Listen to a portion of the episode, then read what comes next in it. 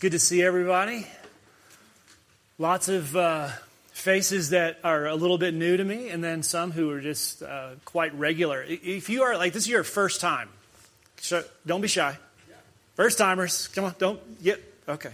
Good, good to have you guys. Um,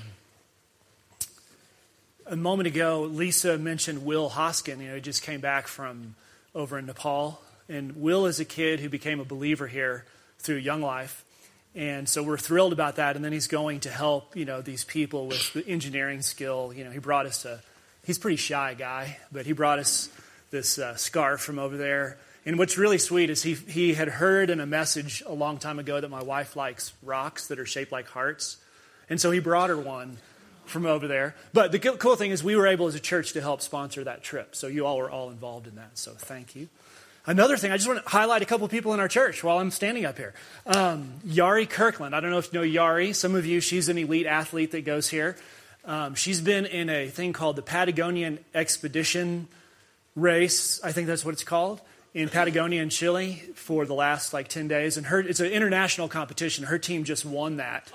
Um, so you can look it up on Facebook. That's probably the easiest place, Patagonian Expedition Race. See your face there. And it's pretty cool. She's something else.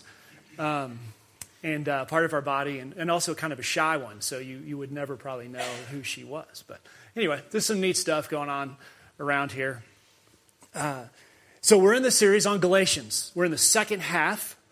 And I think, you know, back in when I first started talking about this, we, we've done two sessions on one in the fall and now one in the spring. And this idea of Paul holding up the gospel so we can see it from all these different directions, so we really understand it. And he's writing to people who are believers, who've already come to know Christ, and then he's writing to people who, who don't know. And so all of this information is, though sometimes very deep and complicated, is accessible and in the end really simple, but it's something we have to take a close look at. And so Paul wants to hold it up and show it to us from a bunch of different directions. And one of the, I just really appreciated Mark uh, Ewing last week when he spoke. This one illustration of the fact that we don't need to continue doing work in order to be approved by God. We don't need to help him out anymore. And, the, and the one he, the, what he said was uh, he's talking about some of our friends here that are building their house. And some volunteers had come in to put sheetrock up, and there was a whole bunch of them. And he said it would be really strange if after they were in their house, you know, the, the texture is already done, everything, they're moved, they have the keys, everything's finished, house is paid for, everything. If they brought a crew back in and started hammering up sheetrock on the walls you know, and putting an extra layer of siding on the outside and some extra doors on. So once they're in the house, we all understand that it's a, a done thing. They live there. And I just love the way that's said because what we're doing when we're trying to help out the gospel, when we're trying to add to it by doing things to be approved by God, then what we're doing is just tacking stuff on that doesn't make any sense. And we're going to talk about that today in, in, a bit of a different light. We're in Galatians 5 now. And Galatians really starts to heat up. You know, we're going to see the fruit of the Spirit in a couple of weeks, and that's pretty neat stuff for people who are trying to follow Christ and, and seeing what it means to know Him. But I want to, the main thing that I want to say to you today comes from verse 1 in chapter 5. It says, For freedom Christ has set us free, so stand firm. And don't, be, and don't submit again to the yoke of slavery. So, what does it mean to stand firm?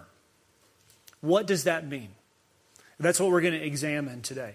And, and I have to say, as I was going back over my notes and thinking through this, and what's interesting is in a church like this, you kind of know everybody, you know, except for those first timers, right? I don't know you. But we have these friendships, and I, I, I, know where we are. I have this sense of, you know, where I am spiritually and always struggling, and, and I'm not the only one in here with that. And the stuff in this passage um, is at one time very, at one, one, one sense very simple, and the other sense it's very deep stuff. So I want to ask you just to sort of, to, for 15 or 20 minutes here, you know, take another sip of coffee or whatever it takes. But three things about standing firm. Three things. One of them, and Paul says it right there, he says, don't return to slavery. And we'll talk about what that means. If you're not a Christian and I say, don't return to slavery, you're, you're, I'm sure you're thinking, okay, that, I don't know what you're talking about. Okay, and you should be thinking that. So we'll, we'll unfold that just a little bit. But uh, the second thing is to enjoy our relationship with God. The second is to enjoy our relationship with God. And the third is to genuinely love others. To stand firm, those are three things that Paul brings out that we would do. We won't return to slavery, we'll avoid that. We'll enjoy our relationship with God, and we'll genuinely love other people. So that's how we're going to unfold this. So let's look at the passage, and it's 15 or 14 verses, so bear with me while I read it. And also, I want to say, this is Pauline. This is Paul writing, and Paul is one, he's the master of the diversion in writing. Like, he wouldn't get good grades in English class. He's like, whoa, you know. All, so, just some of the stuff you're going to go, huh, okay, I, I don't, we're going to put it together at the end, okay? So, here we go. In 5 1. For freedom Christ has set us free. Stand firm and do not be and do not submit again to the yoke of slavery. I, Paul, say to you that if you accept circumcision, Christ will be of no advantage to you. I testify that every man who accepts circumcision, that he is obligated, sorry, my, I probably should have my glasses on, but I don't. testify again that every man who accepts circumcision, he is obligated to keep the whole law. You are severed from Christ, you who would be justified by the law. You have fallen away from grace. For through the Spirit, by faith, we eagerly await the hope of righteousness. For in Christ, neither circumcision or uncircumcision means anything, but only faith working through love. You are running well. Who hindered you from obeying the truth? This persuasion is not from him who calls you. A little leaven leavens the, leavens the whole lump of dough. I have confidence in the Lord that you will take no other view, and the one who is troubling you will bear the penalty, whoever he is. But if I, brothers, still preach circumcision, why am I persecuted? In that case, the offense of the cross has been removed. I wish those who unsettle you would emasculate themselves. Ouch, Paul. Okay. Um, literally, ouch. Uh, for you are called to freedom, brothers, only do not use your freedom as an opportunity for the flesh, but through love serve one another. For the whole law is fulfilled in this one word, this one saying you will love your neighbor as yourself. All right. Now, clearly, Paul goes all over the place, doesn't he? And he talks about things that, you know, we don't often talk about in big public groups of 150 people. He just does. This is Paul, right? He just says things. And that's one of those cool things about that guy. He's just, he's, he's one of those people who'd be in your face and tell you the truth no matter what. And that's what he's doing here. But what does it mean to stand firm, and how do we see it unfold in this? Uh, the first thing he says is don't go back to slavery. So, what does that mean? And he's drawing on an image that those people would have understood really, really well. This image, Uh, because they had slaves in those days, you, would, you could, in your family, have a slave that was a servant in your household. And at some point, you could actually bring that person into your family legally by their decision and yours, and they would be one of your sons. So that could be done, and everyone understood that idea. And once that was done, it wasn't undone. And there's other themes in the scripture about adoption, being brought into the family of God, where it's this permanent thing that's happening. And so when Paul talks about this idea of not going back to slavery, what he means is you've been brought into the family of God. You're in that house. The house is yours. You're safe. You're secure in that place. You've been adopted. But you are saying, I want to go back to being a slave. I don't want the inheritance anymore. I want to live out somewhere. This is not what I want. So that's what he means by being a slave. It's, it's, it's figurative, obviously, for us, but it has a, a in the literal sense, it's figurative. But he's, he's talking about a, a spiritual slavery that we move into, which means that we are no longer in this relation. It makes it as if we're no longer in a relationship with God, but outside of it. And we put ourselves there. Yet we're adopted. So we, what he wants to do is encourage us to be within the household, to be to live as if we're adopted and not move into that space of thinking like we're a slave. Uh, you know, before we become believers, we look at this, this thing that is Christianity and we say, okay, I think this makes sense, or maybe it doesn't. And yes, that makes sense. And, that, you know, there's this process that we go, to, go through where we begin to see that this relationship with God is possible. There's something out there, there's some hole in us that needs to be filled by something bigger than anything we can fill it with. And so we begin to look for that thing, and, we, and for all of us who are believers, we've come to that point where we said, Yes, I understand that. And we've moved into that relationship. But then what happens is all of us continue to be human. And so we continue to do things that we think disqualify us from being in that relationship.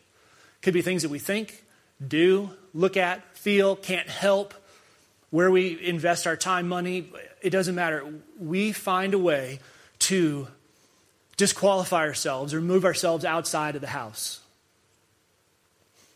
It's, it's this tension that we live in as human beings because we say, uh, yes, I want relationship. I want relationship that doesn't have any strings attached. I want to just be loved and cared for for who I am.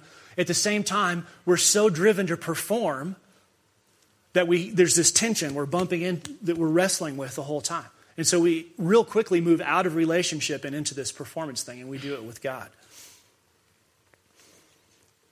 But once we've crossed over that threshold, we need to understand of belief, we need to understand that we're then safe in this space of um, adoption as a son of God. We're in there, we're safe in there.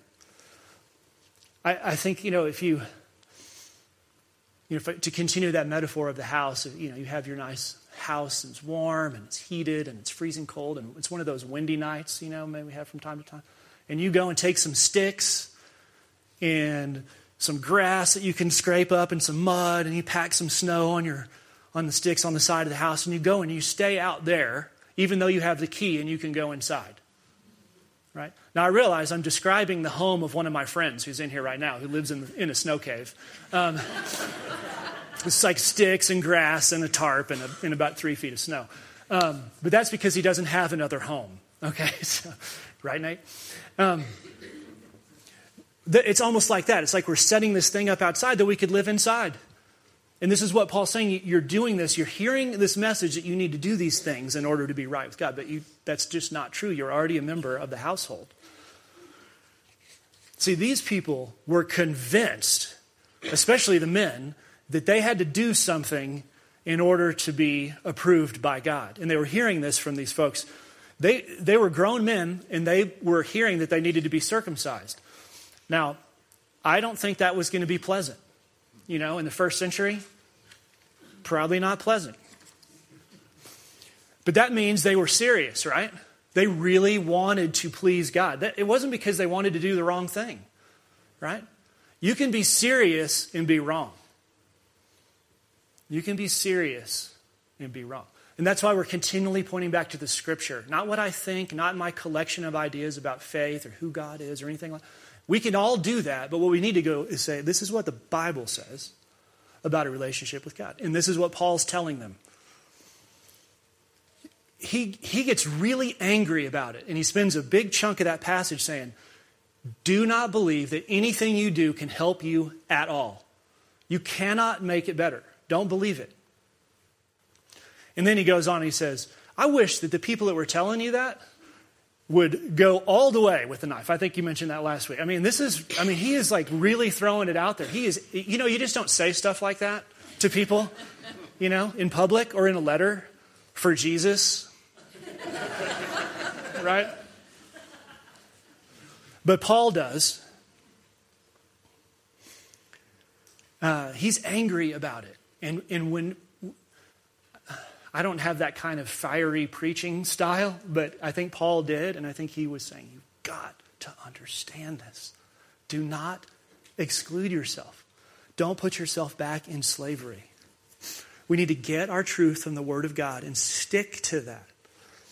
Um, some of you, how many, how many Texans or original Texans do we have in here? Yes, yeah, all right. You also know that this part of Colorado was originally part of Texas. So, if you live here, you are a Texan.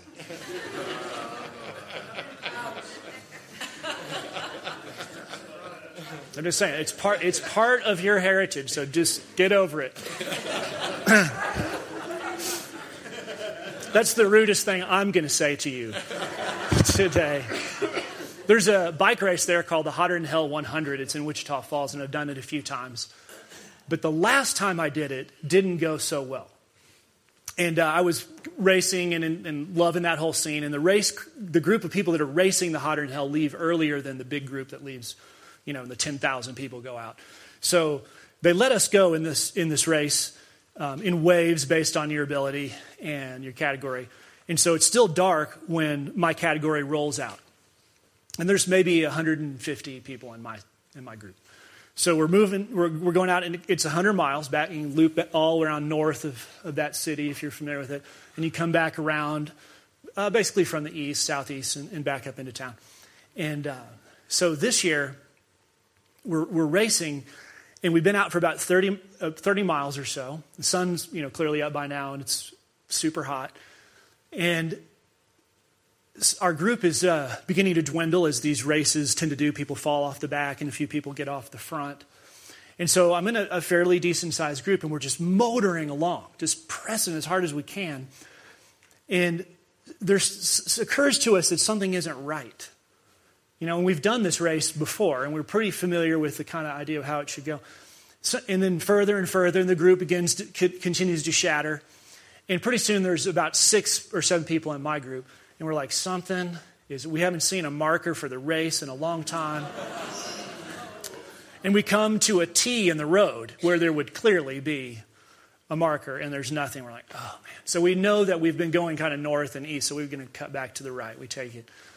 And somewhere in there, we run into some people, and then a official car comes back up the road and says, hey, somebody took down some of the signs and laid them down, and you guys went right by. And you're 50 miles out of the way. Okay, because we don't know where we are. It's Wichita Falls. Who lives there? no offense, Scott. Where are you, Scott Hamilton? Are on here? So, um, uh, we then uh, just to, we. It turns out they they brought us to this little town out there. I don't even know where, and they had this huge truck there, and they brought and there's a hundred bikes we stacked up in that thing, and all these cars came and took us all back to Wichita Falls. It was a complete failure. But here's the deal it was our responsibility not to miss the turn. When you're the racer, you have to know where the turn is. It, the signs are there just to be helpful and to be nice. And even though the motorcycles went with us, which I would blame them, um, we were supposed to know that at this county road we turned right and headed back towards Wichita, Wichita Falls. See, we, because we didn't know where we were supposed to go, and someone got in there and, and distracted us, right? And maliciously, in that sense, this wasn't malicious, but distracted us. We took off in the whole wrong direction, didn't finish the race. All of us were disqualified. So there's like 20 people who finished because they had read what they call the race Bible. This is, this is what Paul is saying. We need to know the truth about who we are in Christ so that when someone distracts us, when something in life comes our way, on purpose or not, that we are not totally off in the wrong direction. The beauty of it is that even if we believe we're in the wrong place, if we are in the wrong place, because of belief, because we're in the family, we, we're still returned. But we've wasted a whole lot of time. And, and Paul says, You guys are going to waste a whole lot of time focusing on doing things. So, Slavery is this idea that I have to be in this performance, a, a boss and, and employee relationship with God instead of a familial relationship with God. So that's that idea of, of moving out, of being careful not to move into slavery. Second thing about standing firm, it simply means to enjoy your relationship with God. That is a very possible thing to do, and Paul talks a little bit about it. Um, I'm going to give you a couple of different illustrations, I think, to, to hopefully help with that. But look at verse 7. He says, You are running well, your race was going well. Who hindered you? Who, in some versions, it says, Who cut in? Who blocked you off and kept you from obeying the truth? Who kept you from staying on course and knowing what you know? Paul always uses these, or often uses these race or sports analogies. I got a feeling he would have been like a sports center guy. I'm pretty sure. And get really angry at games that he was watching, things like that. Uh, but let me give you a couple of ideas of, of being uh, uh, what he's trying to communicate about enjoying our relationship. If you're an athlete, then you know this spot. When you're doing whatever you're doing in your sport or the thing that you enjoy, and you feel this moment where you're like, this is working. This feels good. I'm in the spot. This is the zone. Paul says, You're in the zone. What happened? If you're not an athlete, you know that whatever is that thing that God is giving you that you do well and enjoy, when you're in that space where it's happening, like, this is right. There is that place in our relationship with God when we're, when we're there with Him and not trying to be there by what we do, by our, act, by our actions approving us. Uh, he says, you know, don't, you've been hindered. You're, you're, you, you're, you've just been distracted from knowing that and, and, sticking with what it is that you were made so well to do. You know, I, I, know I come home to Claire every now and then, and I'll have had a coffee with somebody or been out and done something with somebody. And I'll say, man, I like being with that guy. And she knows why I'm going to say what the reason is going to be. The reason is that I don't have to, to be anything special, I just can be myself. They accept me for who I am. I accept them. They can say stuff to me that's true, and I can take it. We have there I don't have to do things in order to meet expectations. How many of y'all love relationships where there are expectations? Just want to jump in there. Just give me more of those.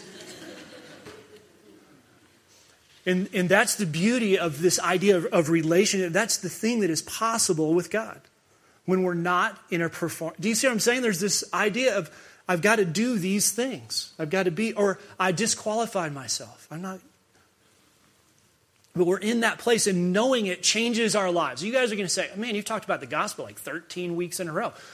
Because we've got to know it.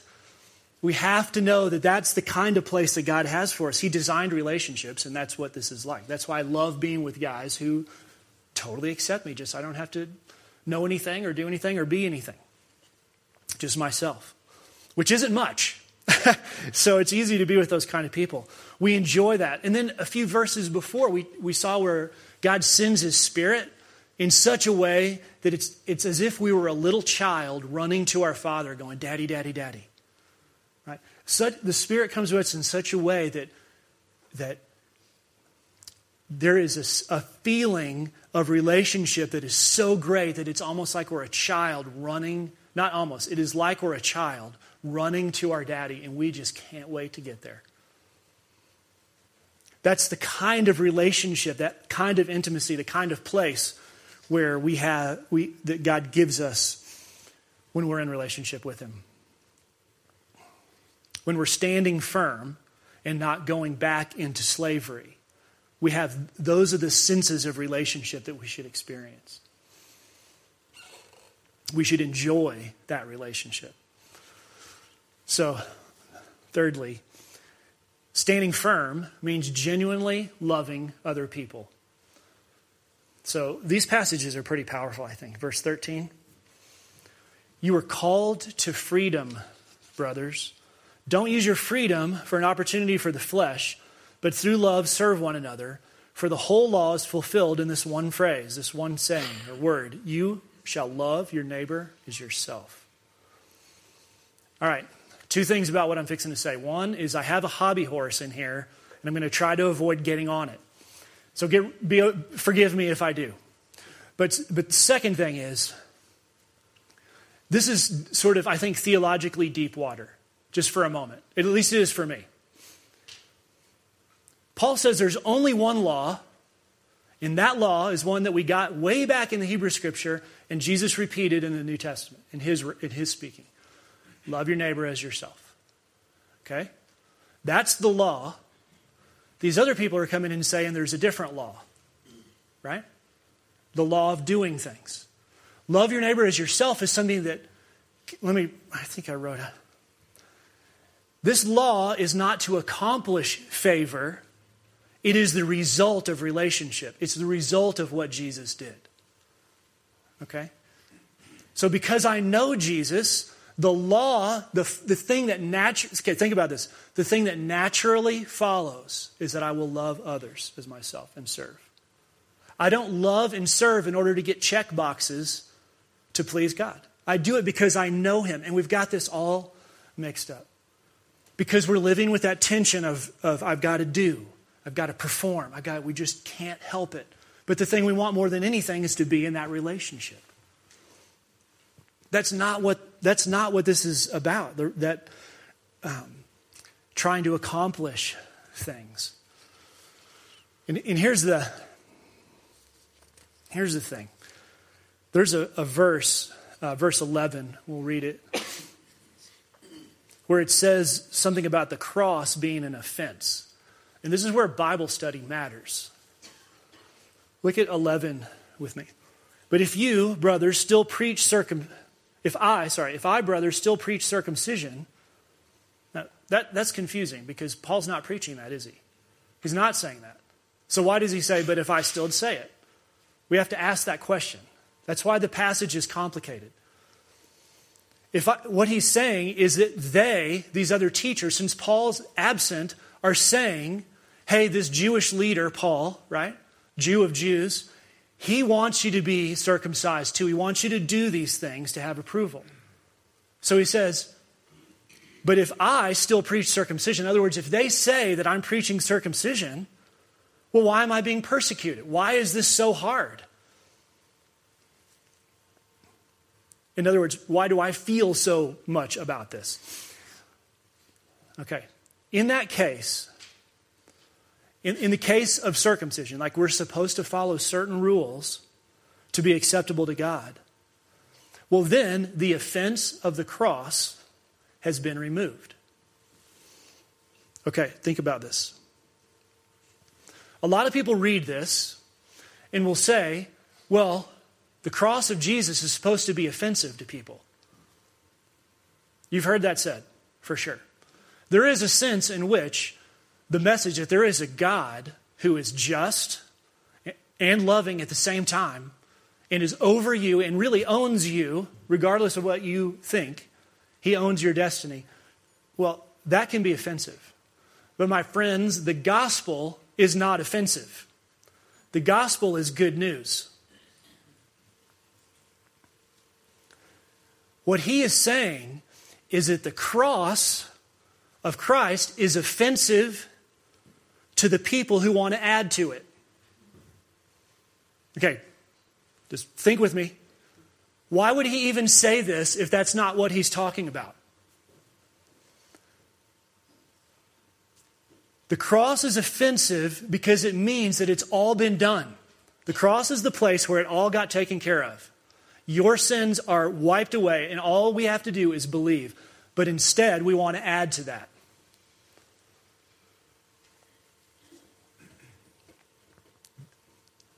Do you see the, the difference here? Are you following? I, this took me a long time to wrestle through. So I think it's, it's a hard concept. Um, this was offensive to what they call the Judaizers, the people who wanted these, uh, these Christians to do certain things. That's who this offended. Can you imagine like going up to Jesus on the cross and saying, "Hey, let me help you out. What can I do? You know, you're doing some great stuff for me, but what, what can I add? Would you do that? Would I? You're being pretty quiet. So I'm assuming, I'm thinking that the answer is I wouldn't do that. Okay? No, we wouldn't offer to help him because we know that he is the one doing all of the work.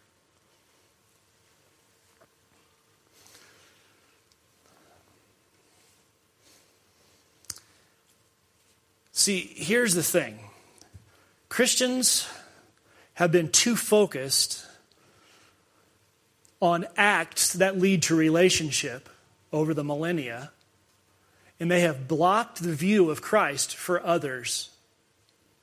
Here comes my hobby horse. And this is profoundly unloving. Because we want to perform so bad, we have denominations we add rules. We tell ourselves certain things. We, well, you know, I don't have to make the list. This has a lot to do with our church and our community. We have a very, and if you're a guest with us, you as well. In this town, the church has the potential to move the needle on how people see Jesus. In a city of a million or two million, it's hard to move the needle. It can be done in this town. And it's exciting to be a part in a place where that can actually happen. So this uh, the speaker I've mentioned a couple times, J.D. Greear, that I like, he he uh, he brought something up that I really appreciate about this idea. He says, "You remember when Jesus goes to the temple and he and he disrupts the guys who are selling in the courts, right? And like it's the maddest Jesus ever gets." He's turning the tables over. He's got like a whip or something. He's like chasing these people out. This is anger he, he is angry because they're selling things in the court. And you know what they were selling was they were selling the things that help people get right with God. Okay, now that was part of their law. That was what they were under until Jesus made that, uh, took away that. He, he was the fulfillment of all of those things that they were buying and selling. But there's another reason that Jesus is angry in that space. Because you know where they were selling these things? They were in the court of the Gentiles. And the court of the Gentiles was the place where people who didn't believe, who didn't know who God was, could come and take a look at him and see who he was. But they had gotten in that space and put all their stuff in there that was making them right with God. Think about that for a second. The church, the church, and Christians, including me, we are so guilty of preventing the view of, non, of people who are just interested of seeing who he is. It's just, it's what we've done. It's what we've inherited. You may be an awesome Christian and you never do that, but we've inherited it, so we have to deal with it.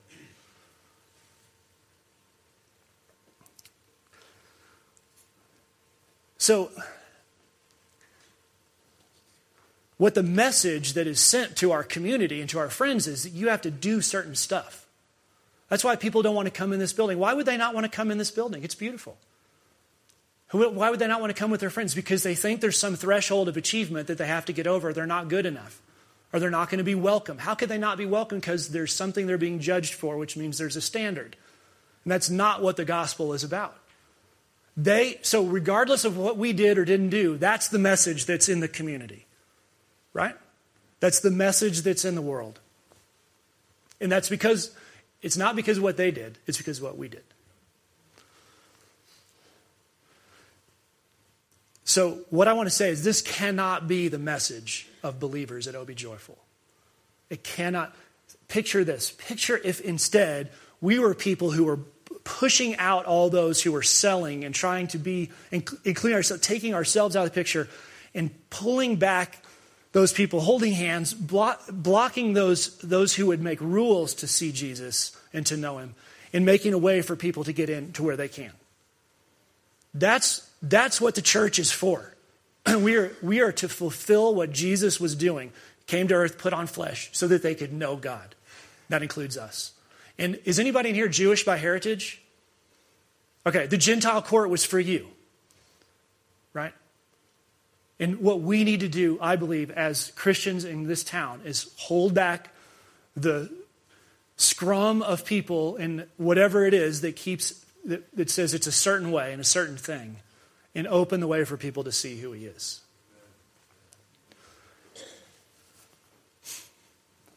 See, the gospel is good news.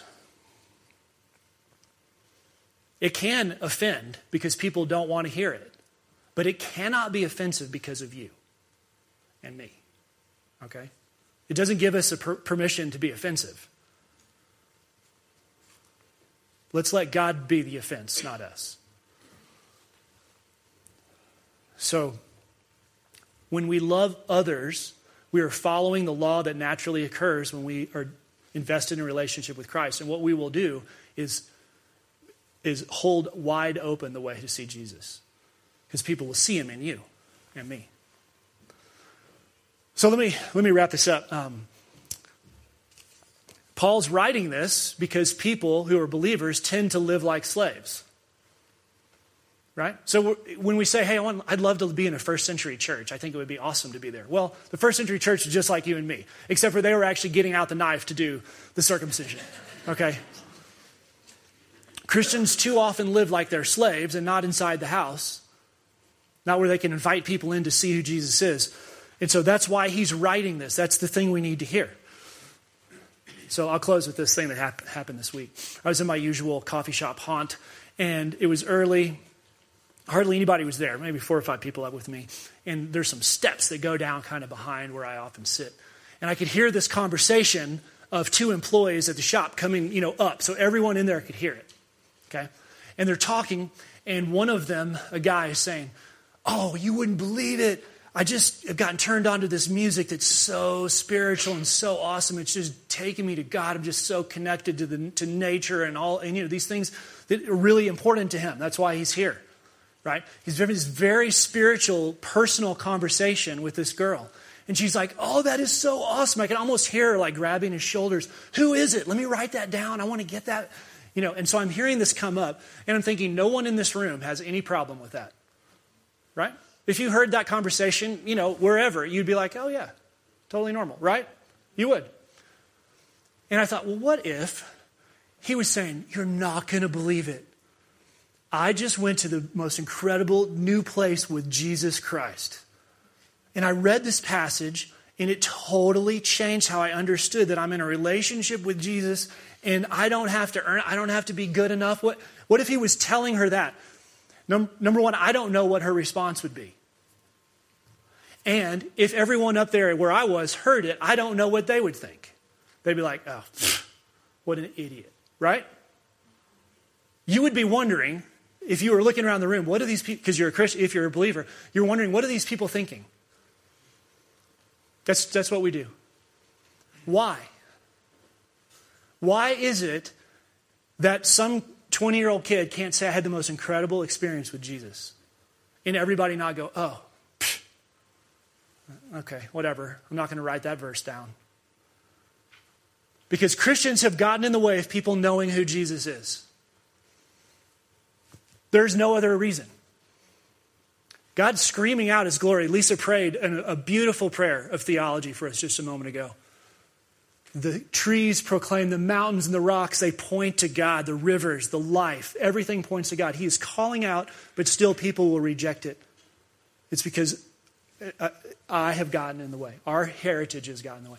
We have a beautiful opportunity to, to make a difference in that. But if we slide into the idea that we, we want to be more like slaves than sons and daughters, then we are automatically making it more difficult for people to see Jesus. So enjoy your relationship with God.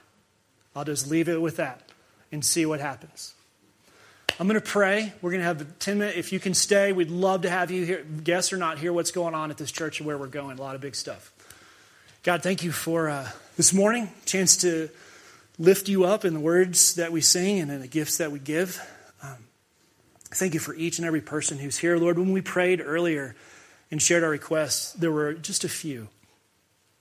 And I think uh, what that reveals is that there is a ton more going on in hearts and minds um, and lives of the people in this room. But it feels too big and too scary and too hurtful to bring it up. So I just pray that as, um, as we are uh, able to be within your home and to be in relationship with you, God, that you would carry those burdens for us that we would put them uh, on you, and we know that you will willingly take because you love us enough. Lord, let us be those who would um, introduce people to you by the first step is, is enjoying and, and relishing the relationship we have with you, the potential for that. So we lift it up to you. In Jesus' name, amen. All right. Y'all have a wonderful afternoon.